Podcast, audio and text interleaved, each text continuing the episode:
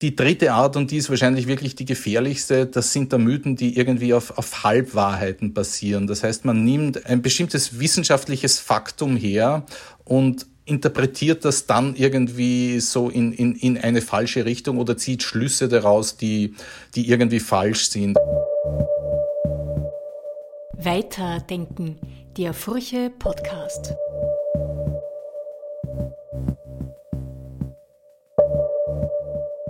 Hallo zu einer neuen Folge Weiterdenken, dem Furche Podcast. Es gibt drei verschiedene Arten von Mythen, sagt der Epidemiologe Gerald Gartliner. Die gefährlichsten Mythen sind jene, die auf einem wahren Kern beruhen. Gerald Gartliner leitet das Department für evidenzbasierte Medizin und Evaluation an der Donau-Universität Krems und wurde in den letzten Monaten sozusagen zum bekanntesten Pandemieerklärer Österreichs. Doris Hellenberger hat mit ihm über Evidenz gesprochen und nachgefragt, welche Rolle Evidenz in der österreichischen Pandemiestrategie sowie dem Überdenken der Impfpflicht spielt und was an der Skepsis gegenüber Pharmakonzernen dran ist. Herr Professor Gartliner, es freut mich sehr, dass wir Sie heute sprechen können. Danke vielmals für Ihre Zeit. Wir erreichen Sie in den USA, wo Sie dienstlich gerade unterwegs sind, bis, äh, bis in der nächsten Zeit. Sie sind viel gefragt gewesen, auch vergangene Woche, oftmals in den Medien. Da möchte ich Sie fragen, bevor wir zum großen Thema Evidenz kommen und zu einer Metaebene schon ein paar aktuelle Sachen, nämlich es hat doch letzte Woche einen deutlichen Strategiewechsel gegeben äh, in dem, äh, in der Strategie der österreichischen Bundesregierung, wie sie mit der Pandemie umgeht, und zwar so ein bisschen in diese Richtung, die sie davor ventiliert hatten, nämlich dahingehend, dass es äh, unvermeidlich eine gewisse kontrollierte, doch nicht kontrollierte Durchseuchung geben wird und äh, dass man womöglich dadurch wegkämen könnte, von einer Impfpflicht, wobei das hat man natürlich in Abrede gestellt, aber diese Durchseuchungsstrategie, die wird jetzt gefahren. Ist das aus Ihrer Sicht sozusagen evidenzbasiert vertretbar? Also ich denke, die ähm, Durchseuchungsstrategie, das ist vielleicht ein, ein bisschen hart ausgedrückt, aber ich glaube, die, die Realität zwingt uns einfach in dieses Vorgehen, weil Omikron so infektiös ist, dass äh, wir die Welle nicht vermeiden können. Da müssten wir uns wirklich in einen Dauerlockdown für die nächsten Monate begeben. Das heißt, äh, es wird uns nichts anderes übrig bleiben, als dass wir möglichst dosiert durch diese Welle äh, durchkommen. Und die Konsequenz daraus wird sein, dass wir ein Ausmaß an Immunität erreichen, wie wir es im Laufe der Pandemie noch nie zuvor hatten. Und deswegen auch mein Vorschlag, dass man wahrscheinlich die allgemeine Impfpflicht wieder äh, zumindest überdenken sollte. Äh, in manchen Bereichen, wie zum Beispiel äh, im, im im, im Spitals Spitalswesen, Gesundheitswesen, Pflegebereich macht eine Impfpflicht weiterhin sehr viel Sinn, weil natürlich ähm, Corona übertragen werden kann, aber äh, aber die, die, die allgemeine Impfpflicht für die, für die ganze Bevölkerung sollte man zumindest neu andenken oder neu überdenken. Gut, das wird offenbar nicht gemacht. Wie vergangene Woche der Bundeskanzler und der Gesundheitsminister betont haben, wird die Impfpflicht fix kommen. Ja, es ist am, am Ende des Tages natürlich eine ähm, politische Entscheidung. Äh, wie das Ganze dann gehandhabt wird, wird man sehen. Also äh, ich glaube, am Ende der, am Ende der Omikron-Welle, äh, glaube ich, wird es noch einmal neu bewertet werden, weil natürlich auch politischer Impfpflicht äh, ein, groß, ein großes Risiko ist, das, das einzugehen. Jetzt haben Sie mit Ihrem Interview dahingehend, dass Sie das ein bisschen angedacht haben, eine mögliche Überdenkung, äh, doch für großen äh, Wirbel oder Aufregung gesorgt. Einer, der sich zuallererst auf Sie bezogen hat, war Herbert Kickel, äh, der Chef der FPÖ, der das so ein bisschen Sie jetzt vorschickt als denjenigen, der sagt, im Grunde ist das jetzt obsolet mit Omikron. Was sagen Sie dazu? Ähm, dass ich das alles gar nicht gewusst habe bis jetzt, weil ich hier in den USA bin und, und doch ein bisschen weiter weg. Ja, also äh, ich, ich äh, bin ja nicht grundsätzlich gegen die Impfpflicht, habe sie auch zur Zeit der, der, der Ankündigung für durchaus sinnvoll gehalten. Das war allerdings vor Omikron und Omikron wird die Karten neu mischen. Also wir werden, äh, wir, wir werden ein völlig neues anderes, ein völlig anderes Bild nach der Omikron-Welle haben, was die Immunität in der Bevölkerung äh, anbelangt. Jetzt gibt es zu dieser Strategie, die man jetzt durch Seuchung oder wie auch immer nennen kann, unterschiedliche Meinungen. Äh, Sie sitzen nicht in der Gecko-Kommission, äh, aber andere darin und auch andere Expertinnen und Experten sind einigermaßen entsetzt gewesen von dem, was letzte Woche beschlossen wurde.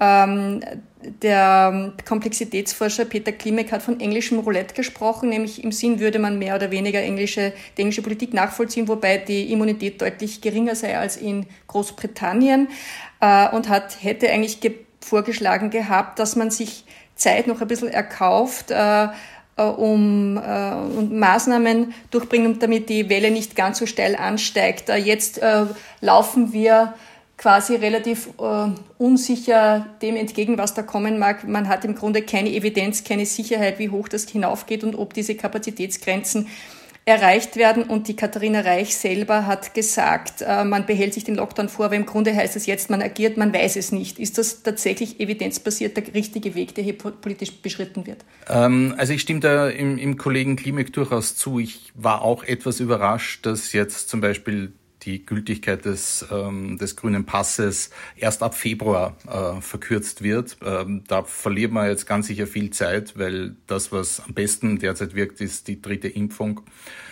Äh, auf der anderen Seite muss man schon sagen, ähm, wir haben wesentlich mehr Maßnahmen derzeit schon ähm, als jetzt in, in England. Also wir haben 2G-Regelungen und, und sonstiges. Das alles hat, hat England nicht. Das heißt, wir, wir lassen es nicht voll durchlaufen. Ja, aber, aber grundsätzlich, äh, grundsätzlich hat er natürlich recht. Man kann die Immunität in Österreich, die Hintergrundimmunität mit, mit England wahrscheinlich wirklich nicht vergleichen. Vergleichbarer ist da wahrscheinlich die Schweiz, die auch äh, ähnlich schlechte Impfquote hat wie, wie Österreich und die auch ähm, eine Strategie fahren, die auf, auf ein Durchlaufen im Prinzip hinausläuft. Und, und das wird auch für uns interessant, als Österreicher interessant sein zu sehen, wie es in der Schweiz läuft, weil die sind uns doch auch ein bisschen voraus. Ein ganz ein heikler Punkt ist einfach, was das jetzt konkret bedeutet, dieses Durchlaufen lassen. Äh, für die Vulnerablen, also für diejenigen, die sich nicht impfen lassen können, dazu gehören ganz wesentlich die Kinder unter fünf Jahren. Da gibt es jetzt große Sorge, weil äh, natürlich man mit erstens mit Long Covid keinerlei Erfahrungen hat, was äh, Corona betrifft und eben auch die Kinder unter fünf Jahren. Ist das ethisch zu verantworten aus Ihrer Sicht? Dass man hier zum Beispiel jetzt Kindergärten und, und, und Schulen äh, so weiter offen hat, wie es jetzt ist, beziehungsweise angesichts der Nichtimpfbarkeit von diesen Kindern das durchlaufen lässt? Also man muss natürlich auch sehen, dass Kinder äh, ein viel, viel geringeres Risiko haben, schwer zu erkranken als, als Erwachsene. Äh, Long-Covid bei Kindern, äh, die, die, die, die beste Studie, die, die ich kenne, die wirklich auch kontrollierte Studie äh, ist äh, aus, den, äh, aus Großbritannien, zeigt bei Kindern wirklich ganz, ganz einen geringen, ein geringes Risiko für, für Long-Covid. Also ich, ich halte es schon für, für vertretbar, dass man, dass man das macht. Ähm, die, die Zahlen, die in Österreich zum Teil kursieren über schwere Verläufe bei Kindern, ähm, die unterscheiden sich doch zum Teil sehr deutlich von, von internationalen Zahlen. Und das liegt wahrscheinlich daran, dass in Österreich einfach, äh, dass wir erstens schlechtere Zahlen haben und zweitens ähm, die, die Fallzahlen da meistens viel geringer sind und auch viel an, an Zufallsschwankungen wahrscheinlich drinnen ist. Aber das Problem ist ja jetzt, Sie sagen selber, also wir wissen es ja auch noch nicht. Also wir kommen jetzt schon in eine Dynamik, dass wir uns mit etwas konfrontieren, äh, konfrontieren, wo wir die Auswirkungen nicht wissen. Also wir nehmen hier relativ viel Risiko jetzt in Kauf. Ja, und wir haben auch relativ wenig Wahl. Also Omikron ist so infektiös, wir werden es nicht verhindern können. Das heißt, wir müssen uns damit auseinandersetzen. Die Frage ist einfach nur, wie sehr bremst man jetzt, mit wie viel Kontaktreduktionen. Je mehr man bremst, desto länger dauert das Ganze. Ähm, aber, aber verhindern werden wir es nicht können. Wie gesagt, da müssten wir uns wirklich in einen Dauerlockdown begeben und wir könnten nicht einmal auf die, den saisonalen Effekt ähm, warten, weil in Südafrika war der beginnende Sommer, als Omikron begonnen hat. Ein letztes noch, äh, Dorothee von Lahr und auch äh, Michael Wagner sind natürlich der Meinung, dass äh, umso mehr jetzt natürlich hätte geimpft und geboostert werden sollen. Jetzt nimmt natürlich einerseits Ihr, Ihr Vorstoß, da jetzt die Impfpflicht zu überdenken, da Druck raus. Und äh, sagen wir, man, man kritisiert, dass äh, die Vehemenz der Impfkampagne auch nicht überbordend gewesen sei. Also lässt man hier nicht dieses Mittel, also die Impfung doch ist relativ äh, noch immer besten Schutz vor, äh, vor einer Ansteckung beziehungsweise auch vor Long-Covid lässt, gibt man das nicht aus der Hand vorschnell jetzt. Ähm, ja, das, das ist es nach wie vor und ich sehe das auch so und es hätte viel mehr geimpft werden sollen und man hätte einen viel äh, vehementeren Kurs fahren sollen, um die, um den, die dritte Impfung jetzt äh, zu forcieren.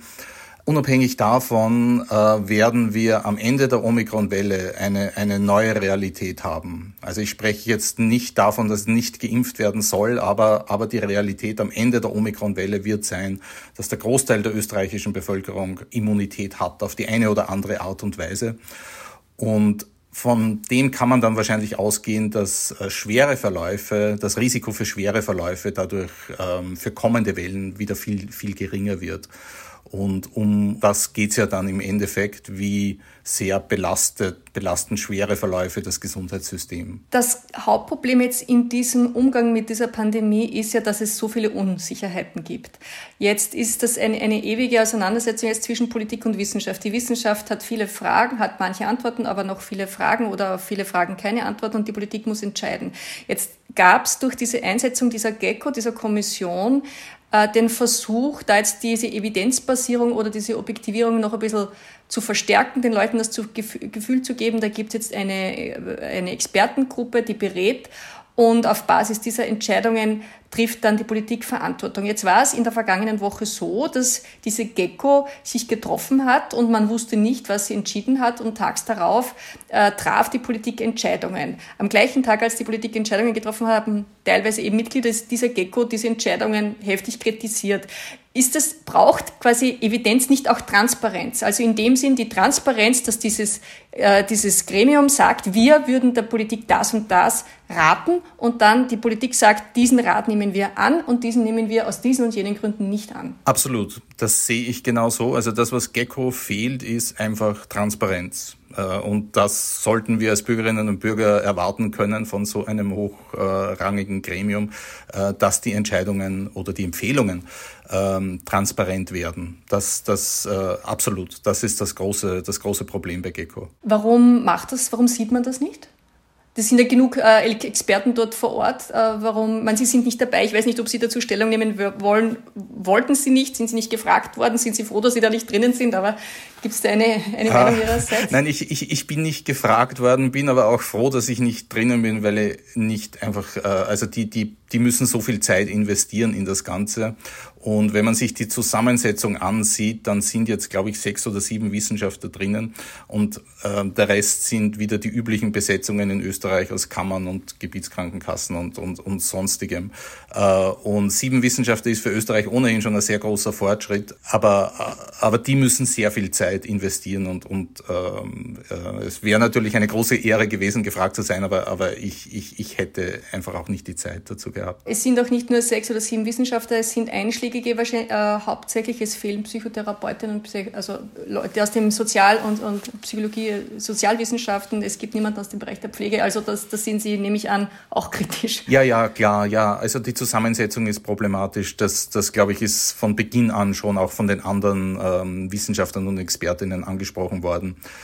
Ähm, ja, keine Ahnung. Es, ähm, irgendetwas mit Gecko sollte wahrscheinlich passieren, weil sonst ist es die nächste vertane Chance. Es ist jetzt, glaube ich, das fünfte äh, Expertengremium, das irgendwie parallel, äh, parallel tagt und, und ähm, wenn die Politik möchte, dass es das Gecko mehr ist als jetzt irgendwie nur ein politischer Stand, dann, dann muss auf jeden Fall Transparenz äh, in das Ganze rein. Kommen wir jetzt zu unserem äh, großen Gesprächsthema, nämlich was ist Evidenz und wo sind auch die Grenzen der Evidenz? Wir haben jetzt schon festgestellt, Transparenz gehört dazu.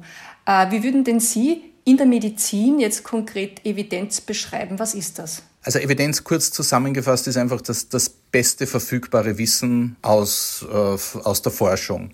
Und das äh, liegt auf einem, einem großen Spektrum. Idealerweise äh, sollten es äh, randomisierte, kontrollierte Studien sein, die groß genug sind und davon mehrere. Äh, sehr oft hat man das natürlich nicht und das haben wir vor allem jetzt bei ähm, bei Covid gesehen äh, und trotzdem muss man Entscheidungen treffen und dann muss man eben auf Evidenz zurückgreifen, die, äh, die nicht so belastbar ist, aber immer noch besser als jetzt sozusagen die Privatmeinungen von, von einzelnen Personen. Und äh, bei Covid war es so, am Beginn der, der Covid-Pandemie, wir haben für die WHO äh, einen Bericht über Quarantäne geschrieben und das war im, im Jänner 2020, da gab es überhaupt noch nichts über, über Covid. Das heißt, wir haben auf, auf uh, SARS zurückgegriffen und, und Quarantäne bei SARS und haben versucht, davon zu, zu, zu extrapolieren. Äh, und auch das ist noch immer besser, als, als sozusagen äh, nur, nur Meinungen äh, wiederzugeben. Aber Evidenz äh, in der Medizin ist einfach wirklich das, das beste verfügbare Wissen und basierend auf dem sollten dann, oder zumindest sollte das in Entscheidungen einfließen. Äh, und dann gibt es natürlich noch viele andere Faktoren, die auch mitspielen bei Entscheidungen. Jetzt ist natürlich Medizin eine ganz besondere Wissenschaft. Es ist einerseits eine Wissenschaft, andererseits eine Kunst, weil eben der Mensch nicht nur eine nicht eine Maschine ist. Ja, also sozusagen eine Maschine, wo man was einwirft und es kommt immer dasselbe raus, sondern es gibt unterschiedlichen Menschen mit unterschiedlichen Geschichten, äh, unterschiedlichen Lebenszusammenhängen. Wo gibt es denn da jetzt bei einer randomisierten, also bei diesem Zugang, den Sie jetzt beschrieben haben zur Evidenz in der Medizin, gerade in der Medizin auch Grenzen? Weil es um den Menschen geht in seiner Ganzheit, wo eben nicht nur ein Körper und eine Maschine, sondern auch Psyche, Seele, Psychologie dazugehört. Also ähm, das, was man wahrscheinlich ähm, betonen muss, ist, evidenzbasierte Medizin äh, bedeutet im Prinzip ein Zusammenspiel aus, aus drei Säulen bei der Entscheidungsfindung. Und das ist einerseits die Evidenz, also das, was die Wissenschaft zeigt. Das ist die, die klinische Erfahrung der Ärztin, des Arztes und das sind äh, Patientenwerte und Präferenzen. Und wenn diese drei Säulen zusammenspielen, dann ähm, kann man damit eine gute informierte Entscheidung erreichen, die individuell für die einzelne Patientin, für den einzelnen Patienten abgestimmt ist. Also evidenzbasierte Medizin bedeutet jetzt nicht, dass äh, utilitaristisch nur nach Zahlen und Daten entschieden wird, sondern die anderen, diese anderen beiden Faktoren sind wirklich gleichwertig und sollten auf jeden Fall auch eine Rolle spielen. Und wenn es jetzt keine Evidenz gibt zu irgendetwas, dann sind einfach die anderen beiden Säulen, klinische Erfahrung und Patientenpräferenzen, die, die tragenden. Sie haben diese randomisierten äh, Studien schon angesprochen. Jetzt gibt es ja auch hier verschiedenste Aspekte, die auch äh, quasi die Grenzen dieses, dieses Zugangs äh, äh, aufzeigen. Erstens kann man natürlich sagen, wer entscheidet, in welchen Bereichen überhaupt Studien, solche randomisierten Studien vorgenommen werden. Das ist ja auch nicht überall gleich intensiv. Es gibt vielleicht Bereiche, wo es besonders viele Studien gibt, bei anderen nicht, weil die vielleicht auch nicht so leicht zu beforschen sind. Wo sind da die Grenzen der Evidenz und inwiefern kann es hier Verzerrungen geben? Ja, also Sie sprechen schon an. Es gibt, ähm, also wenn man sich sozusagen das ansieht, was in der Medizin gemacht wird, global, die ganzen Interventionen, dann gibt es ungefähr nur für 30 Prozent wirklich verlässliche, randomisierte, kontrollierte Studien, die zeigen, dass das, was gemacht wird, mehr Nutzen als Schaden bringt.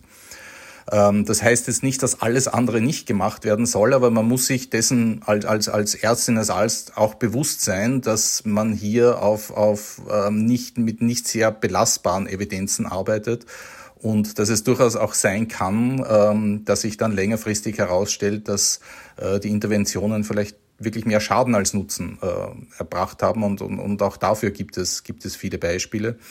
Und das heißt auch, man muss immer wieder relativieren und sich selbst hinterfragen mit dem, was man tut. Also es, wie gesagt, nur ein Drittel äh, ist wirklich mit guten Studien belegt, dass es mehr Nutzen als Schaden bringt. Äh, Sie haben zuerst von, von Beispielen gesprochen, wo, wo man äh, die, die da in eine Gegenrichtung äh, führen könnten. Könnten Sie ein solches Beispiel anführen? Ähm, Sie meinen jetzt Beispiele, wo sich dann später herausgestellt hat? Ja. ja. Genau. Mhm. Ähm, also ein, ein, ein bekanntes Beispiel äh, ist, dass man ähm, nach, nach Herzinfarkt ähm, sehr lange antiarrhythmische Medikamente gegeben hat, wenn jemand ähm, so, so Extraschläge hatte. Also Patienten, die einen Herzinfarkt hatten und dann Extraschläge hatten, denen hat man antiarrhythmische Medikamente gegeben. Mit der Begründung, weil man wusste, dass, äh, dass solche Patienten äh, ein höheres Risiko haben äh, zu versterben. Und damit hat man diese, diese Extraschläge unterdrückt. Und ähm, das hat man viele, viele Jahre, äh, in, vor allem in den 90er Jahren gemacht. Und dann wurde eine große randomisierte, kontrollierte Studie durchgeführt, die dann gezeigt hat, dass eigentlich genau das Gegenteil der Fall war, dass nämlich diese antirhythmischen Medikamente zu einem höheren Mortalitätsrisiko geführt haben, als wenn man überhaupt nichts gemacht hätte. Äh, das Problem bei dem Ganzen war nur, äh, der Unterschied sind, sind ähm, ein paar Personen pro tausend Behandelten. Das heißt, aus der, aus der Sicht des einzelnen behandelnden Arztes, der Ärztin war das einfach nicht erkennbar, weil, weil das Signal so gering ist. Aber, aber trotzdem bei der Studie hat sich dann das sehr deutlich gezeigt. Anderes Beispiel ähm, ist äh, Hormonersatztherapie bei Frauen. Man hat sehr lange geglaubt, dass man dadurch das kardiovaskuläre Risiko äh, verbessern kann, wenn man Frauen in der, in der Menopause Hormonersatz gibt. Ähm, große kontrollierte Studie, die Women's Health Initiative hat dann genau das Gegenteil gezeigt. Und, äh, und, und da gibt es eben sehr viele, äh, sehr viele, sehr viele Beispiele in, in, in diese Richtung und das im Endeffekt zeigt einfach nur, dass man wirklich reflektiert und selbst hinterfragend als, als Ärztin und, und Arzt auch arbeiten muss. Und dort, wo es überhaupt keine Evidenz gibt, muss man dann besonders aufpassen. Sie haben die Hormonersatztherapie angesprochen. Da kommen wir vielleicht also auch ein bisschen in, zur Rolle der Pharma. Industrie in dem Ganzen, die ist ja das große Feindbild äh, vieler Menschen, auch vor allem jetzt jener, die sich gegen Impfungen aussprechen. Wie sehen Sie, Sie denn jetzt, wie schaut denn Ihr realistisches Bild auf die, auf die Rolle der Pharmaindustrie hier aus, ohne Beschönigung und ohne wie soll sagen, die diabolische Verzerrung. Ja, also man, man muss sagen, wenn man die letzten Jahrzehnte zurückblickt, dann hat sich die Pharmaindustrie das schlechte Image durchaus verdient. Es gibt sehr viele Beispiele, wo manipuliert wurde, wo Daten gefälscht wurden. Äh, wir, wir wissen noch immer, dass sehr viele Studien, die durchgeführt werden, aber äh, nicht das Ergebnis zeigen, das die Industrie gerne hätte, dass die überhaupt nie publiziert werden. Das heißt, die verschwinden dann irgendwo in der Schublade. Und wir wissen auch, dass Ärztinnen und Ärzte dadurch einfach irgendwie immer auf einer schiefen Ebene entscheiden, weil sie hauptsächlich die positiven Studien sehen. Ähm, also es gibt enorme Probleme mit der Pharmaindustrie. Es ist nie wirklich gut gesetzlich geregelt worden. Es gibt enorme Interessenskonflikte zwischen Ärztinnen und Ärzten und der Pharmaindustrie. Auch das ist, ist äh, in, in Österreich und in Europa überhaupt nicht geregelt. Äh, es ist ein enormes Problemfeld. Äh, die Pharmaindustrie hat sehr viel Einfluss auf die Gesundheitspolitik und ähm, dass es nicht geregelt ist, ist aber dann wieder äh, sozusagen die, die Verantwortung der, der, der Politik und der öffentlichen Hand. Aber, aber hier ist ein enormes Problemfeld. Gut, das äh, spielt jetzt jenen in die Hände, die mal sagen, misstraut mal grundsätzlich der, der Pharmaindustrie. Was würde denn jetzt trotzdem dafür sprechen, daran zu glauben oder jetzt auch ganz konkret in dieser riesigen emotional aufgeladenen Debatte über Impfungen, was würde jetzt dafür sprechen, äh, den Pharmafirmen äh, trotz dieser ganzen Geschichte zu vertrauen oder darauf zu vertrauen, dass eben eine Impfung äh, doch wichtig ist. Also die Studien, die wir jetzt sehen von der Pharmaindustrie, ähm, wenn wir jetzt nur eine zum Beispiel hernehmen bei, bei Pfizer äh, Comenati, das ist eine sehr große Studie mit mehr als 40.000 Personen. Ähm, das sind schon wirklich sehr verlässliche Daten. Und wenn wir das für, für andere Behandlungen in der Medizin hätten, dann, dann, dann müssten wir wirklich sehr, sehr glücklich sein. Also es wird sehr viel in der Medizin mit, mit we wesentlich weniger Daten gemacht als, als ähm, die Daten, die wir jetzt für, für die Impfungen haben. Ähm, ja, es ist auch irgendwie schwer vorstellbar, dass innerhalb der kurzen Zeit, in der jetzt diese Studien gemacht wurden, dass, äh, dass es hier äh, noch weitere Studien gibt, die äh, sozusagen nicht publiziert wurden, weil sie nicht die Ergebnisse gezeigt haben. Das, das wäre zeitlich wahrscheinlich schon relativ schwierig.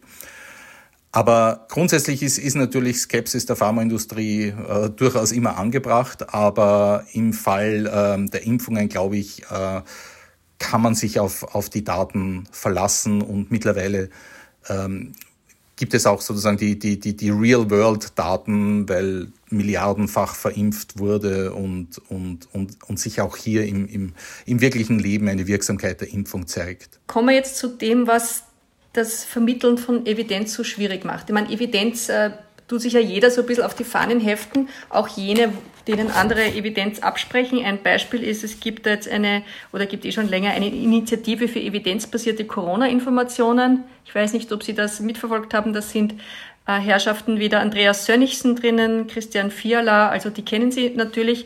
Also die nennen sich jetzt dezidiert Initiative für evidenzbasierte Corona-Informationen oder sagen eben, dass bei diesem Zugang, der jetzt im Zuge der Pandemie gewählt wird, halt äh, einseitig zu, vorgegangen würde. Drum fordert man hier transdisziplinäre Herangehensweisen. Wie, wie geht es Ihnen damit sozusagen, wenn Leute, deren Ansichten Sie, ich weiß nicht, wie Sie zu denen stehen, äh, für nicht passgenau halten, äh, für sich Evidenzbasierung reklamieren? Ja, äh, das, das kann man natürlich nicht, äh, nicht verhindern. Ähm, also ich kenne ich kenn zumindest den Herrn Sönigsen eigentlich ganz gut, ähm, kann seine Interpretation der Studienlage nicht nachvollziehen. Ähm, ja, also das, das kann man natürlich nicht verhindern. Der, der, der Missbrauch des Begriffs evidenzbasierte Medizin ist, ist äh, an sich nicht neu. Wir kennen das schon sehr lange. Das wurde sehr häufig von, der, von Versicherungen missbraucht, um, um, äh, um Behandlungen äh, nicht zu bezahlen oder, oder, oder erst verzögert zu bezahlen, weil gesagt wurde, es fehlt, äh, es ist nicht evidenzbasiert, es, es, fehlen die, es fehlen die Studien, obwohl es dann oft schon klar war, dass ähm, dass etwas, dass etwas äh, wirkt. Aber das, das lässt sich nicht vermeiden. Im, im Endeffekt im, innerhalb der, sozusagen des akademischen Bereichs sind wir ja das gewohnt, dass dann diskutiert wird. Ich glaube, es ist hauptsächlich jetzt für die Öffentlichkeit irgendwie etwas, etwas ganz Neues, ähm, dass es auch innerhalb der Wissenschaft so unterschiedliche Meinungen geben kann. Aber für, für uns sozusagen ist das eine normale Entwicklung des Konsenses und irgendwann setzt sich dann eine Meinung äh, mehr oder weniger durch. Aber das ist ja jetzt ein ganz schwieriger Prozess, weil gerade so Leute wie der Herr Sönnigsen sagen natürlich jetzt, sie würden aus dem Diskurs ausgestoßen. Sie könnten nicht mehr ihre Meinung vertreten, nur noch bei FPÖ TV etc. Und viele Medien, auch die Furche, äh, sehen davon ab, äh, eine gewisse Anzahl von Meinungen zu vertreten, weil man sagt, das ist nicht evidenzbasiert oder eben nicht plausibel. Wie, wie kommt man jetzt aus diesem, äh, wie, was sagen Sie jetzt zu dieser Entwicklung? Das ist ja natürlich für Journalismus auch äh, eine Herausforderung, genauso wie für den medizinischen Diskurs. Wie soll man denn damit umgehen, wenn es hier zwar einen Wettstreit an Meinungen gibt, einen, einen Diskurs, aber Meinungen, von denen andere sagen, das ist nicht mehr im Spektrum dessen, worüber man seriös diskutieren kann. Also ich glaube, das ist wahrscheinlich für Medien und die Öffentlichkeit schwieriger als für uns, weil ähm, ich bekomme auch äh, immer wieder Artikel oder Links zu Wissenschaftlern geschickt, die bestimmte Meinungen vertreten und äh, ich, ich schaue mir das dann vielleicht kurz an, aber ich setze mich damit überhaupt nicht auseinander, wenn ich merke, ähm, das ist äh, irgendwie eine Studie, die nicht in einem peer-reviewten Journal publiziert wurde. Äh, für, für die Öffentlichkeit und für Medien ist das wahrscheinlich dann viel schwerer zu beurteilen. Aber es, es im Endeffekt läuft es dann wirklich auch auf, auf eine Bewertung der, der, äh, der Fakten hinaus und, und ähm, ich glaube auch für, für Journalistinnen und Journalisten ist es wahrscheinlich, äh, vor allem für Wissenschaftsjournalisten, ist es wichtig, sich ein, ein gewisses Grundrüstzeug an, an an kritischem Lesen von, von wissenschaftlichen Studien anzueignen, um, um, um rasch zu erkennen, ob jetzt eine Studie äh, verlässlich ist oder nicht verlässlich ist, belastbar ist oder, oder, oder nicht belastbar ist. Das Vermitteln von Evidenz, das ist, gehört ja doch schon auch zu Ihrer Aufgabe, auch als Wissenschaftler. Also Sie sind ja, es, es hat sich ja verändert, auch das Bild des Wissenschaftlers. Sie sitzen in, in Fernsehsendungen, Sie müssen erklären, äh, Sie müssen Ihre Forschungen erklären oder, oder etwas erklären, Sicherheit vermitteln, wo vielleicht keine Sicherheit noch da ist. Warum, wenn man jetzt Evidenz und Mythos anschaut, so ein bisschen die, äh, die, die, die Pole in dieser Diskussion, warum ist Evidenz so schwer zu vermitteln und warum werden Mythen so gern geglaubt, so absurd sie sind? Also Evidenz ist, ist extrem schwer zu vermitteln, vor allem die Unsicherheit dahinter und, und es ist die, die wissenschaftliche Sprache eine ganz andere als die Sprache, die man verwenden muss, wenn man jetzt die Evidenz der, der Bevölkerung äh, erklärt. Und wir, äh, vielleicht kennen Sie es, wir haben ein Projekt, das heißt Medizin transparent, wo Bürgerinnen und österreichische Bürgerinnen und Bürger anfragen können und wir, wir haben dann einen wissenschaftlichen Vorgang dahinter, um bestimmte Gesundheitsbehauptungen in den Medien ähm, evidenzbasiert zu, zu klären und stellen das dann ins Netz. Ähm, aber wir schreiben, wir haben, gesund, wir haben Journalistinnen und Journalisten, Gesundheitsjournalistinnen und Journalisten, die für uns schreiben, weil wir einfach nicht so gut schreiben können und so verständlich schreiben können äh, als, als Wissenschaftlerinnen und Wissenschaftler wie jetzt Journalistinnen und Journalisten. Und, und da glaube ich, ist es ganz wichtig, dass es wirklich Zusammenarbeit und Zusammenspiel gibt ähm, weil, weil einfach die Sprachen so völlig, völlig unterschiedlich sind. Und, und äh, bei Interviews, ich, ich frage dann auch bei, bei unseren Journalisten immer wieder nach, welche Begriffe sie verwenden jetzt für einzelne, für einzelne Dinge, weil, ähm, weil man einfach sehr schnell äh, die Worte verwendet, die man sonst im, im, im wissenschaftlichen Diskurs verwendet und, und, und im Endeffekt versteht einem dann überhaupt niemand, wenn man äh, in der Öffentlichkeit so spricht. Es ist, es ist extrem schwer, es ist einfach wirklich extrem schwer. Und um jetzt zu den Mythen zu kommen, ähm, äh, Mythen sind meistens dann so aufgebaut, dass es einfach viel einfacher zu verstehen ist, äh, viel äh, für, für die Bevölkerung irgendwie viel, viel klarer, weil gar nicht versucht wird, hier irgendwie Unsicherheiten zu kommunizieren. Aber das Irre ist ja, äh, es gibt ja Mythen, die sind so abwegig, dass jeder sagen würde, das kann nicht stimmen. Und die werden ja für plausibler gehalten als die banalste Evidenz. Ich komme jetzt natürlich mit dem Klassiker, dem QAnon-Erklärungen, äh, dass da irgendwie ein Tunnel wäre zwischen Europa und Amerika und dass, dass, dass sich äh, irgendwelche Eliten von Kindern irgendwie äh, ernähren oder die jedenfalls umbringen, massenhaft. Äh, das ist ja so unglaublich und es, und es wird geglaubt, während, während relativ plausible Sachen nicht geglaubt werden. Das ist ja das, worauf ich hinaus will. Also ich glaube, äh, wir bei, bei, bei unserem Medizin-Transparent-Projekt, wir sehen irgendwie drei, wir, wir bekommen auch die seltsamsten Anfragen. Äh, aber das sind wirklich Fragen, die den Bürgerinnen und Bürgern offensichtlich auf der Seele brennen und, und, und ich, ich klassifiziere es immer so irgendwie in drei, in drei Arten von Mythen.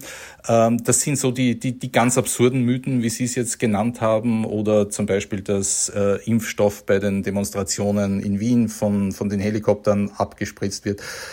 Ähm, ich denke mir manchmal, dass äh, das sind irgendwie Studenten, besoffene Studenten, die sich denken, sie stellen jetzt einmal irgendwas ins Internet und schauen, was damit passiert und, und dann gibt's immer ein paar, die fallen darauf hinein und, und, und aber es ist so absurd, dass eine normal denkende Person das eigentlich nicht, nicht ernst nehmen kann, auch wenn man jetzt Impfungen skeptisch gegenübersteht oder der Pharmaindustrie skeptisch gegenübersteht. Ähm, dann sehen wir Mythen, wo ganz klar ein ähm, geschäftliches Interesse dahinter steckt.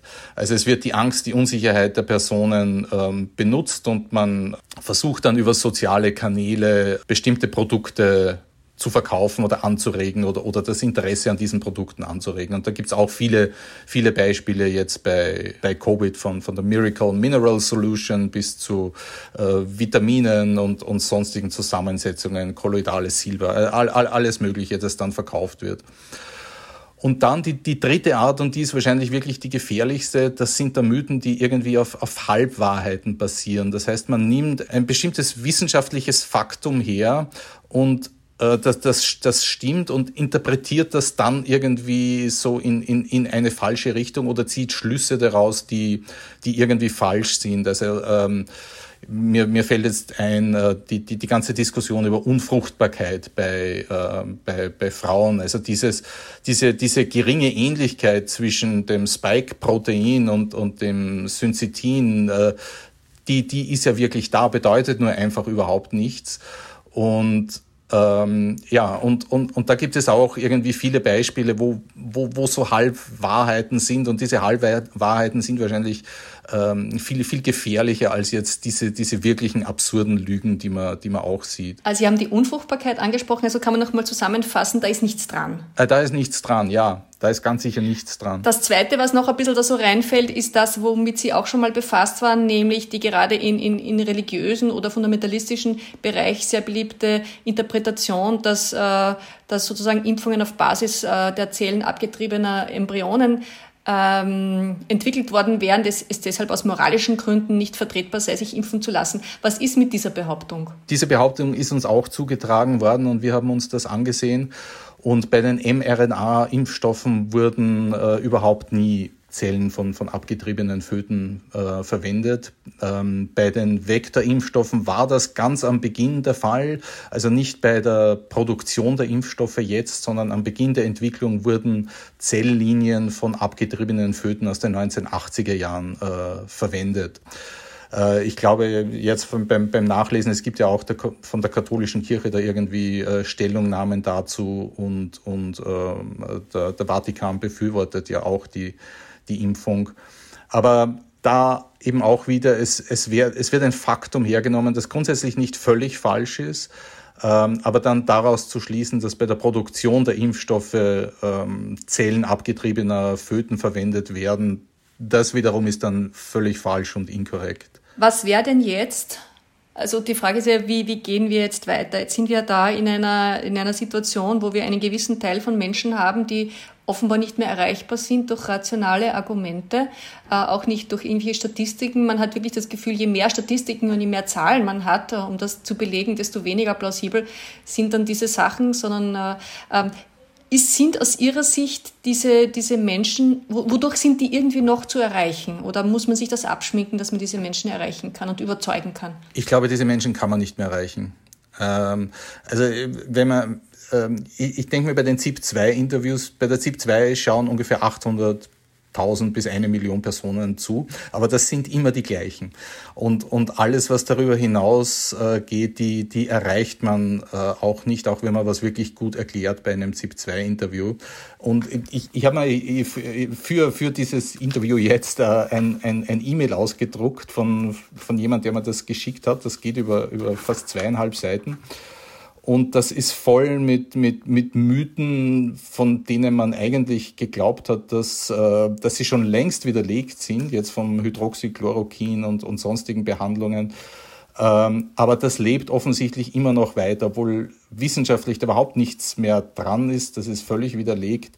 Aber in, in der Blase, in der Echokammern ähm, und auf den sozialen Medien ist das offensichtlich noch, noch immer ein Thema. Und ich glaube, man kommt da, man kommt da einfach nicht dran. Und ich glaube, mit dem werden wir uns auch abfinden müssen, dass wir, dass wir solche Leute nicht mehr erreichen. Ein allerletztes noch, ähm, weil wir in unserem ähm, Beitrag in der Zeitung ja auch einen, einen anderen Fokus noch auch drauf haben zu, zu Medizin, nämlich äh, Ganzheitlichkeit. Ich meine, Ethnomedizin in anderen Ländern oder anderen Kontinenten, Erdkreisen gibt es ja auch andere Zugänge zu Medizin, sei es jetzt TCM oder ich rede jetzt nicht mal von, lasse mal Homöopathie weg, aber die von TCM, äh, traditionelle europäische Medizin, äh, die andere Evidenzvorstellungen haben, wie die von Ihnen geschilderten mit diesen randomisierten Studien. Gibt es ja trotzdem jetzt auch in der aktuellen Wissenschaft und angesichts der Pandemie etwas, was man auch von dieser Seite lernen kann? Oder sagen Sie, da gibt es nichts zu lernen, das ist einfach Humbug, hat sich jetzt herausgestellt. Ähm, also sehr vieles ist wirklich Humbug und ich muss da sagen, ich bin, äh, ich, ich war äh, drei Monate in China und habe dort Akupunktur äh, gelernt. Also ich bin dem Ganzen durchaus, durchaus offen gegenüber, aber vieles ist einfach wirklich Humbug. Und vieles sind, vieles äh, basiert auf Erklärungsmodellen, die, die 200 oder 300 Jahre alt sind und die in der heutigen Zeit einfach nichts mehr äh, verloren haben. Ähm, Grundsätzlich ist gegen, gegen Alternativmedizin, äh, ich würde es eher als, als Additivmedizin äh, nennen, äh, nicht nichts zu sagen, weil es, ähm, es befriedigt Bedürfnisse, die wahrscheinlich in der normalen Schulmedizin zu kurz kommen. Und ähm, wir haben einmal äh, einen, einen Review gemacht über Bachblüten bei Prüfungsangst und da gibt's wirklich randomisierte, kontrollierte Studien dazu. Und da stellt sich natürlich heraus, dass Bachblüten nicht besser wirken als Placebo. Aber die Leute, die diese Bachblüten nehmen, äh, sprechen auch auf Placebo zu 60 Prozent an und fühlen sich bei der Prüfung einfach besser. Und man muss jetzt wahrscheinlich sagen, jetzt ist es wahrscheinlich wirklich besser, die Leute nehmen ihre Bachblüten, wenn die so gut wirken, wie man gibt ihnen äh, Beta-Blocker oder Benzodiazepine oder sonstige äh, Pharmakotherapie vor ihren Prüfungen. Wenn es wirkt, ist es gut.